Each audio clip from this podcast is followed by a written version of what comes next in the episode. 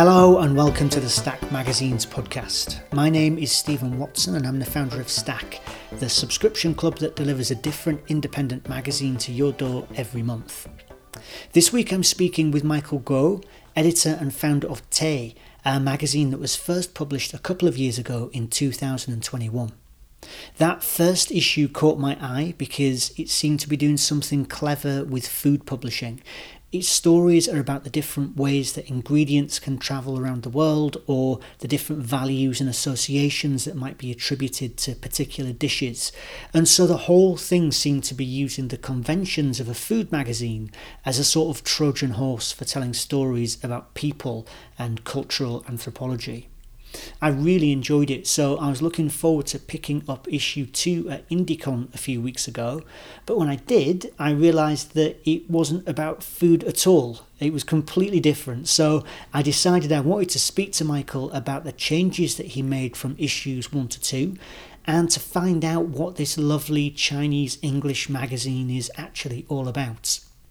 He's living in New York at the moment, so I spoke to him via Zoom last week, and it was brilliant to dig into this project and discover the crazy levels of care and attention that goes into making it. You're going to hear some authentic New York honking outside his window, but I've edited that down as much as I can, so I hope you'll enjoy this conversation with Michael from Te.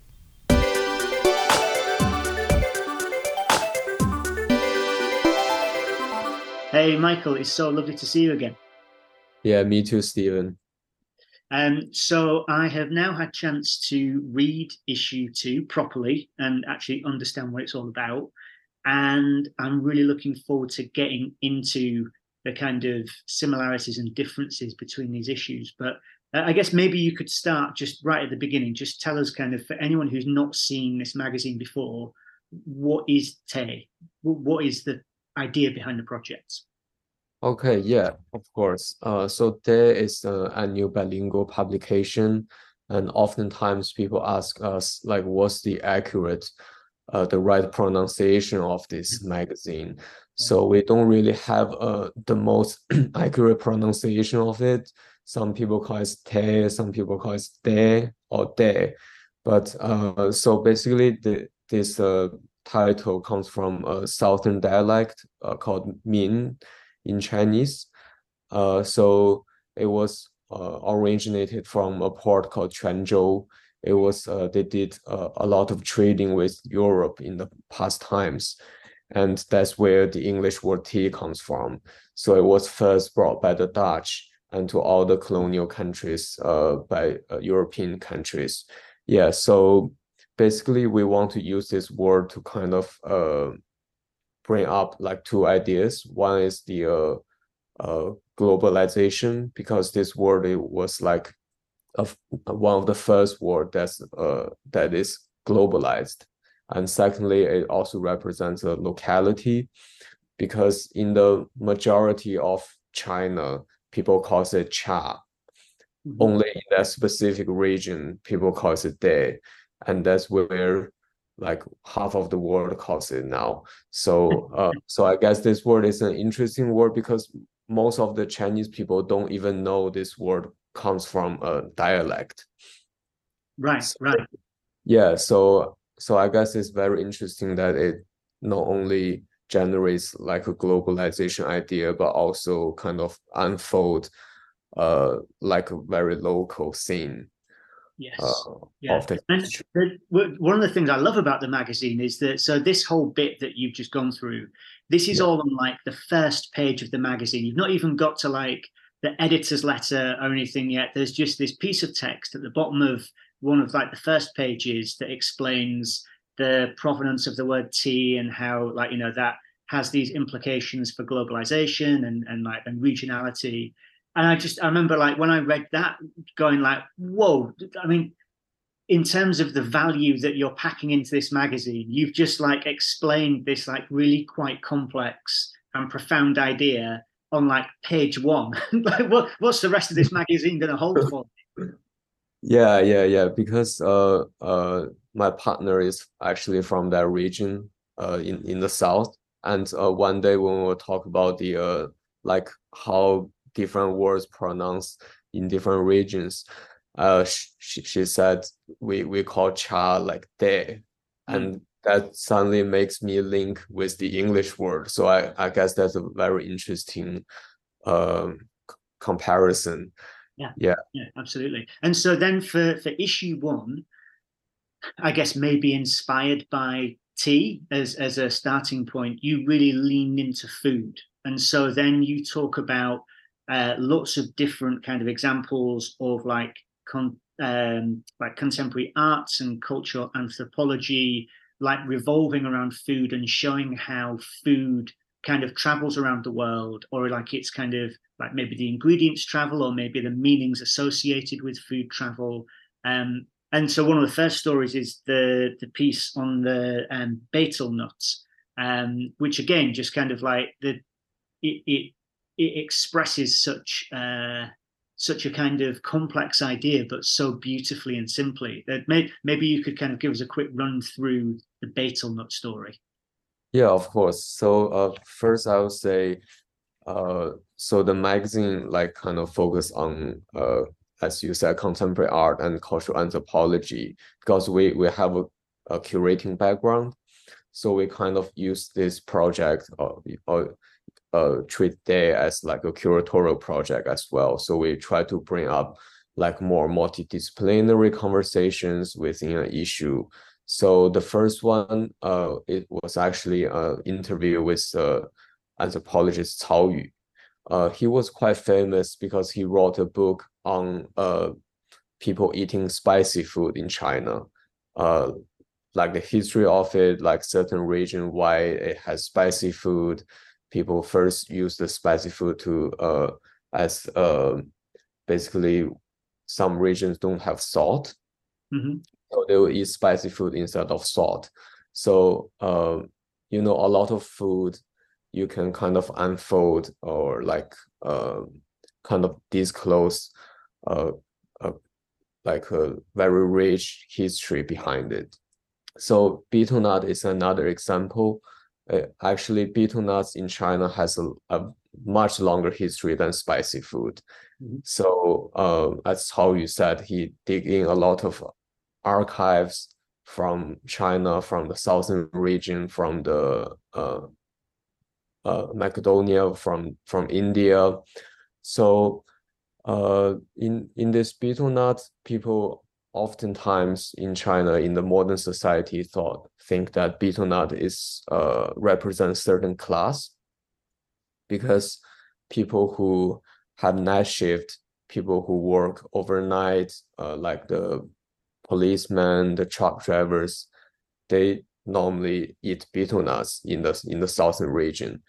Uh, but actually, throughout history, betel nut can be seen as a uh, for example, in the ancient India, uh, the noble people actually consume betel nut, and also in the Qing dynasty, mm. uh, the emperor from the north actually requires betel nuts from the south.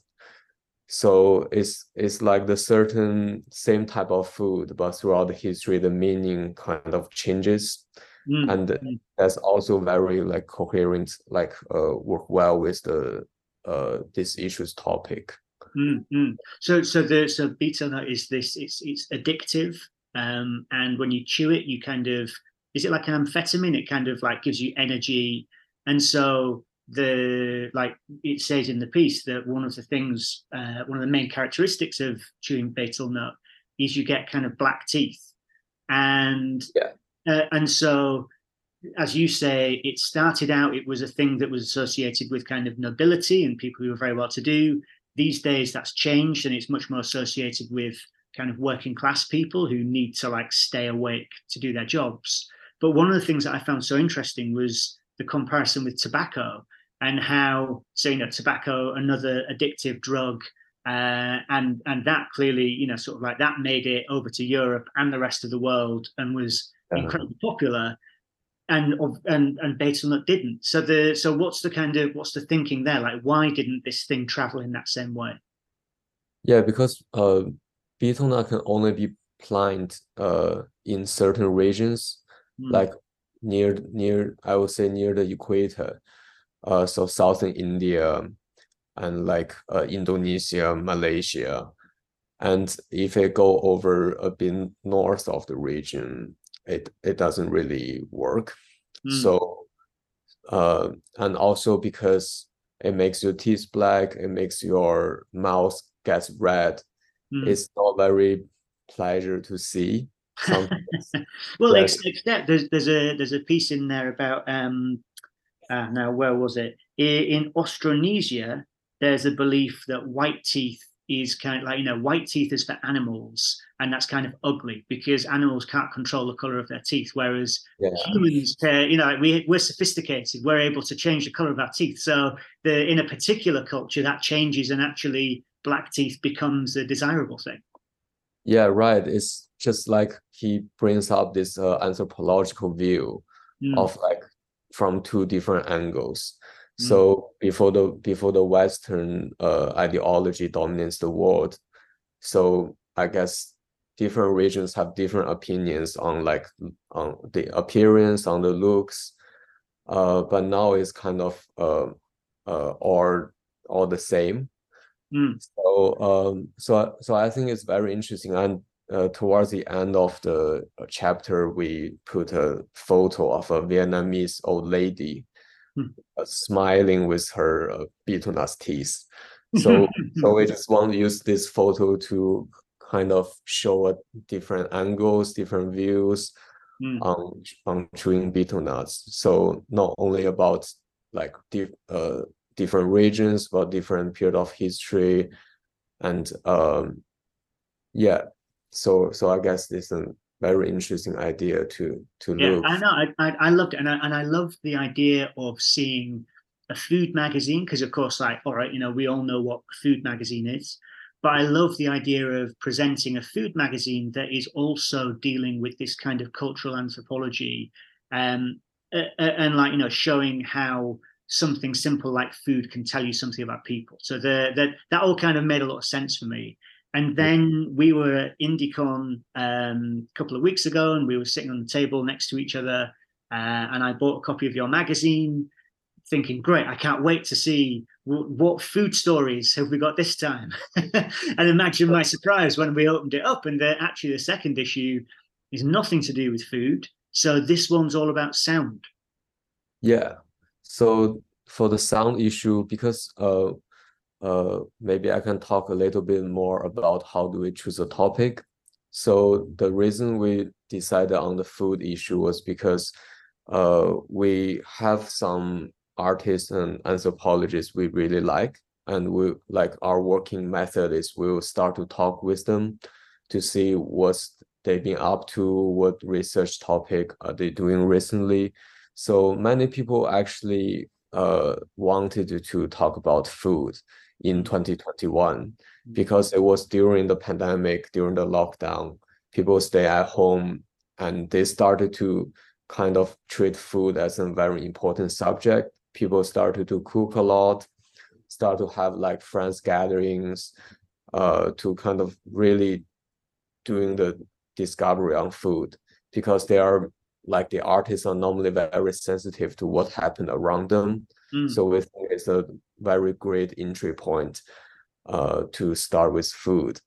And and for the second issue, uh, we were actually inspired very directly by the first uh, article by a Myanmar artist called Moe Satt. So he was uh, actively engaged in the uh, Myanmar revolution in uh, 2021 and, and 2022 as well.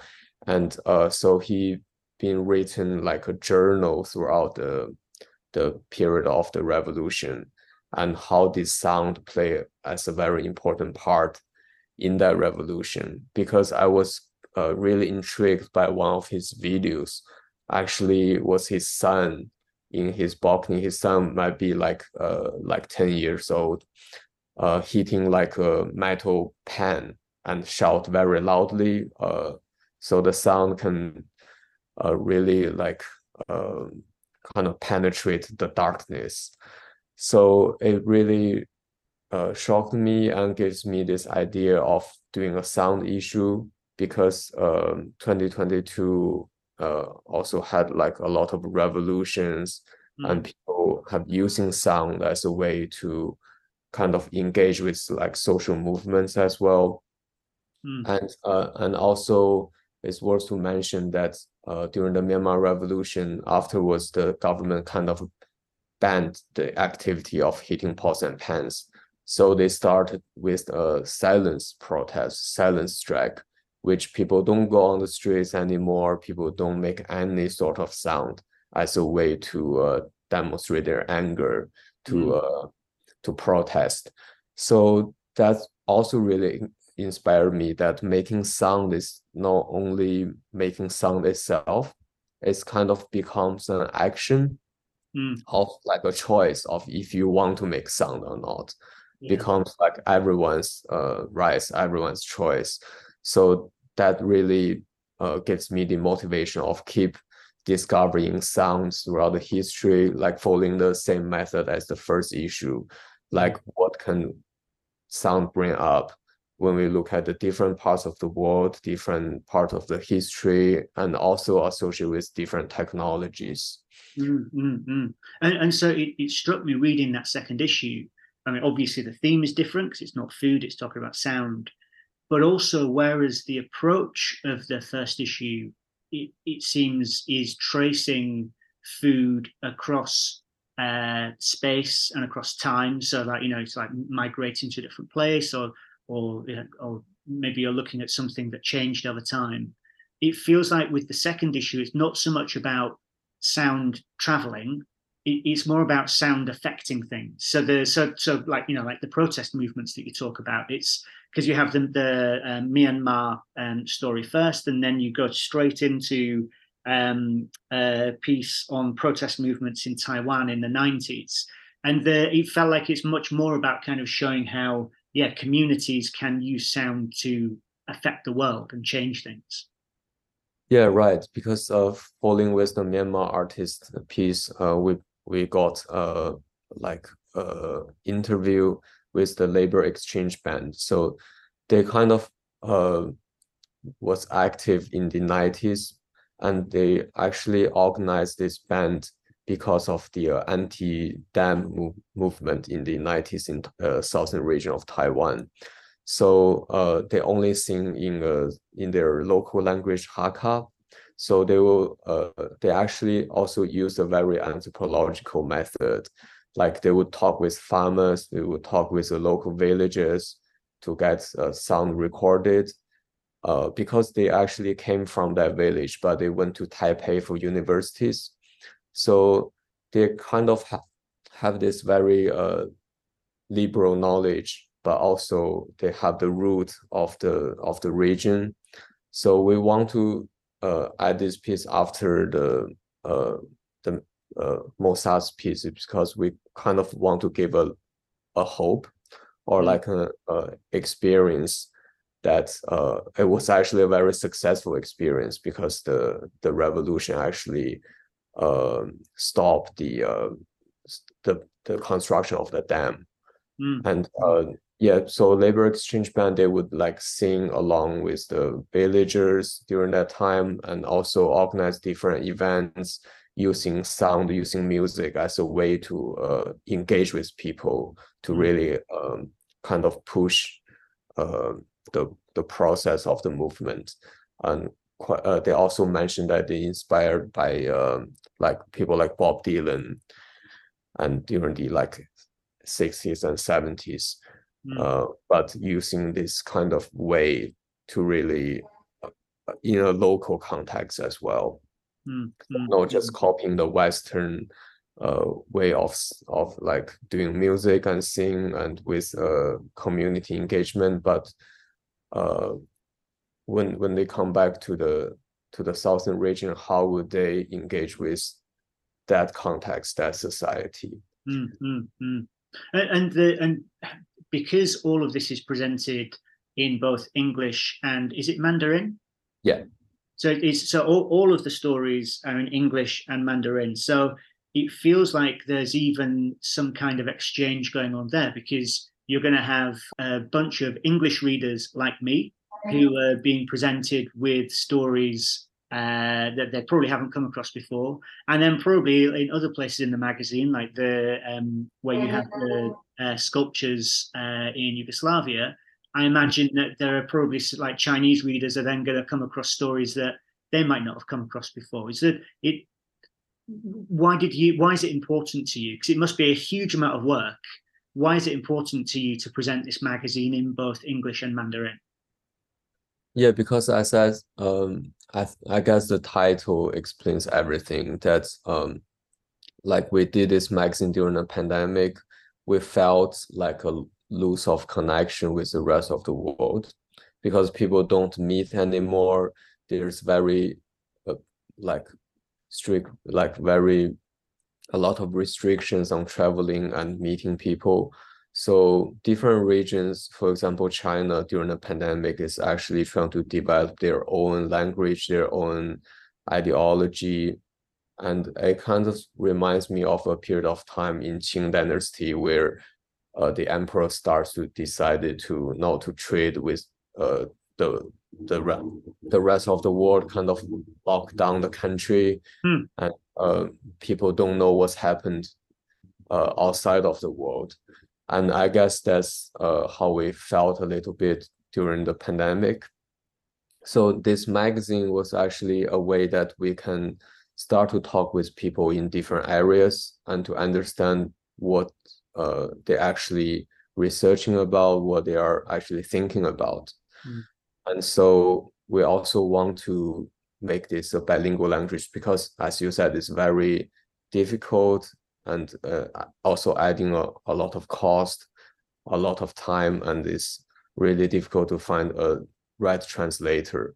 Mm. But um, like first of all, I guess we want to keep the original text because we want to keep the uh, originality of the the words and the language. But we also want people from different parts of the world to be able to see it, mm. to be able to uh, kind of uh, on the on the same page. Mm.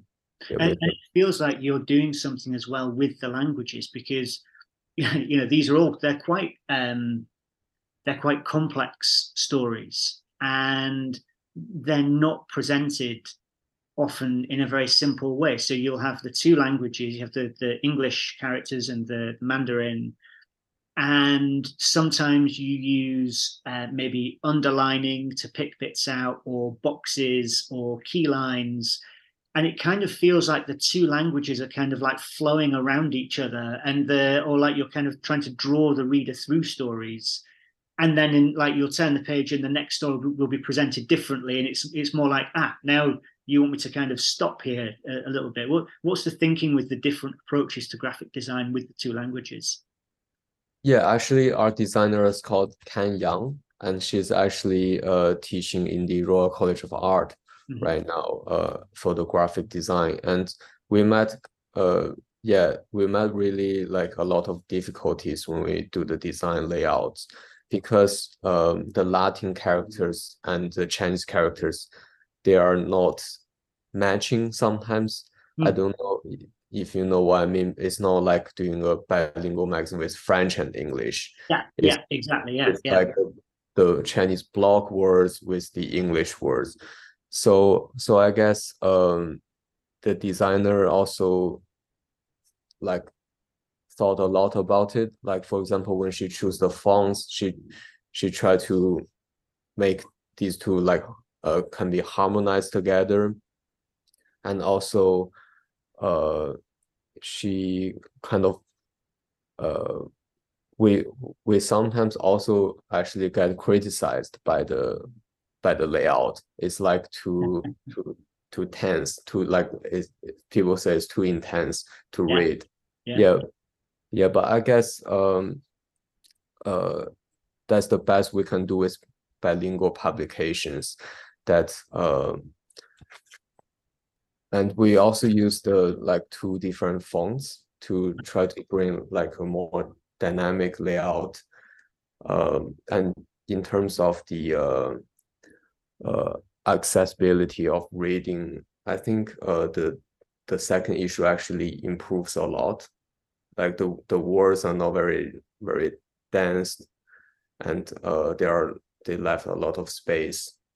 Yeah, yeah. Well, I mean, look, I, I would say it definitely is intense. It's an intense reading experience, but then I feel like that's an important part of the reading experience. The you know, it's kind of it, it it, feels like you're saying, look, this is not necessarily a very uh, easy story to tell. This is a complicated story. It's complex, but like stick with us, and we're we're going to sort of like get through this. There, there's one story uh, in the second issue, uh, and it's the South Korean artist um, Teresa Hak Kyung Cha, and okay. that I think is the only one where you have the English text, and then completely separately afterwards the Mandarin. Is there like was there a feeling about that story that it just doesn't work to have the two languages intertwined? Yeah, because uh, consider how how many like footnotes they have. Uh, the footnote it has, it has like twenty. I would say twenty more than twenty footnotes. If we do both language together and the footnotes together, that will be a really will be a mess. so, so we really gave up on the idea of like merging these two together. Yeah, yeah, okay, that makes sense. So the, uh, the we should also uh, mention the actual physical um, production of the magazine because it's just a lovely thing to like to hold in the hand. It's it's got the Swiss binding so that uh, the pages can open completely flat. So the you know they're sort of like presented as uh, as beautiful spreads. And do I remember you saying that the first issue that some of the papers had like cotton um, in them? Yeah, actually, in the first few pages, we used a special paper called tea paper. Mm -hmm. So it's kind of mixed with a little bit of tea leaves, and you can oh you could actually smell it a little bit before it printed out. But now it's like, like with the with the ink smell, you cannot really. Oh, okay, all right, okay, yeah. okay. I'm, I'm now here dutifully sniffing my magazine. Um, so, the, yeah. so the, these are the kind of like the slightly kind of greenish um, papers. Yeah. Which, which now you mention it, they totally are like the color of green tea. Yeah, that that makes sense. So, so, so like, I guess this then is also looking at this magazine. You've talked about it as like a curatorial uh, project. This is also then a magazine as like an art project because you're saying like you know the we're, we're not just going to put this on like some nice paper that you can read there, there's actually like a real kind of meaning behind the materials that you're using yeah when we uh, choose papers we really want to choose some papers that can carry a lot of history or carry a lot of ar archival photos. Because our photos are very has like a huge variety but a, a lot of them are like historical photos. So we try to use glossy paper on like uh, pure photography presentations. For example, the first issue we use like glossy paper for Wolfgang Tillmans' piece, and for the second issue we use a kind of glossy paper on the last piece, the uh, uh, Last and First Men. Mm -hmm. And uh, for the rest, we used either tea paper or the cotton paper you mentioned mm -hmm. uh, to kind of have this thickness which represents history and culture, uh, and also not very bright. We we are not a big fan of very, very bright images, and that's also we we had a lot of arguments with the uh, uh, uh printing guy because when we went to the uh, printing factory to kind of watch for the printing pro process, uh, the guy who actually does the printing, he has a certain sense of uh, beauties or he has certain sense of aesthetic of what image it looks more beautiful. Um so he kind of um has a yeah he's not very uh satisfied with our like with our images sometimes. He, he wanted to brighten your images. He wanted some some more sunshine in there yeah, yeah, yeah, he does. And he's a he's a also he doesn't really like the cotton paper. He said there's a, too much texture. Mm. Uh, it's really affecting the images. But but I mean, we really like the way it presents. Yeah. yeah. yeah. So we and have so, to keep watching what he does throughout the print. so yeah. so so you print in China. Yeah. And so I mean, it feels to me like well, first of all, it would be a lot more expensive to make to print a magazine like this, uh, for example, over here in the UK. Um, so I imagine that price is like a, a constraint. Is the like it, is price the reason why you do it, or is it kind of like the expertise or the you know what what makes you print in China? Uh, I would say both. Like first, the the price is definitely going to be cheaper, mm. and uh, especially uh, during the pandemic, uh, sometimes uh, is uh, like the all the materials, all the printing materials, the cost really raised, and we also want to be uh presentable. We also want to like watch the whole process of printing. Mm uh, because sometimes they will make mistakes and we are not aware of it and uh, there are always some mistakes actually and if you are not there there is very scary yeah. yeah too right the, you, you, you said you mentioned uh, in hamburg when you were giving a talk you you talked about it's getting more and more difficult to print in china as an independent yeah, because they re really require a Chinese ISBN. It's like different uh, with the international ISBNs. Uh, in order to get a Chinese ISBN, you need to, uh, before printing, you need to send your design layout, you need to send all the contents to uh, go through the censorship system, mm. which they will censor, I would say, maybe a quarter to half of your content. Mm. Uh, so we really don't want that to happen, and it also takes a year. So we will not be an annual magazine. We will be a like biannual magazine. and, yeah, and so we just try to avoid this system. But uh, some uh, printing printing companies they are really strict on you have to get this Chinese ISBN so we can do the printing. But sometimes they don't necessarily require, but in, in the recent times, especially for this year, uh, the factories, the, the companies who doesn't require the Chinese ISBN is less and less, mm. especially those who can do art printings, mm. because there are only maybe a few uh, printing companies that work closely with like galleries, museums. They can do very good job on uh, like art printing, art catalogs uh yeah and uh we try we also trying to as independent publishers thinking about different ways to kind of um avoid going to the censorship system. Yeah. Mm-hmm. yeah. And so it sounds like well clearly you're you're finding your way around it at the moment but uh, it's, it's getting more difficult. Um yeah. do you so yeah i mean this is a um a, a magazine that comes out every year. That I presume means that you're already working on issue three. Are you, are you able to say anything yet about what that will be about and, and, when it will be out? Yeah, of course. So issue three is um, uh, focusing on more more on the psychological side of people. So we experienced the pandemic, uh, especially in China, towards the end of last year, and we suddenly had an open up so many people got affected uh, within a month. It's, it was very crazy.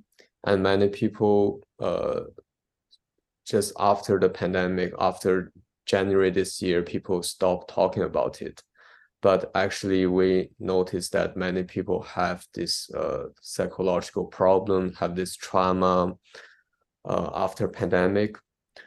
And uh, in the especially in the Eastern Asian society, people don't really like to talk about their bad experience or their trauma.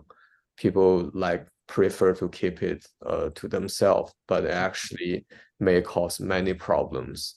Mm. Uh, so we kind of want to use this as our motif to also uh, go look for artists who go look for like anthropologists who does similar research or, or uh, finding out uh, like what happened in, in recent times uh, with people. And what's interesting is that uh, I recently discovered this uh, new realm called uh, medicine anthropology. So, so this subject is also very, very recent subject that uh, looking at uh, different parts of the world, like how they use medicine uh, as a way, or like curing as a way to uh, kind of work with the lo- the local community Mm, and how, mm. how different communities treat medicine, treat the way of uh, curing. Yeah, and uh, we are starting to look at more of uh, on this side and look for more anthropologists does similar stuff. Amazing. Wow. Well, look, I, I'm really looking forward to seeing that uh, when it's ready. When, when when do you expect that to come out? Um, I guess maybe early next year, but we'll probably delay because yeah, because uh, uh, I guess this year people are really busy with their own projects. Uh, so in terms of the translation, in terms of how uh like the like the work schedule is like I I assume it will delay. Yeah, yeah, yeah, yeah. Well, look, we're- this is the beauty of independent publishing. It will it will come out when it's ready to come out. Yeah, we'll still prepare like use our hundred percent energy to prepare this and um yeah, we're excited for the results. Fantastic. Um, look, it's so nice talking to you again. Um, thanks for taking the time. Uh, and good luck with issue three. Okay, thank you, Stephen.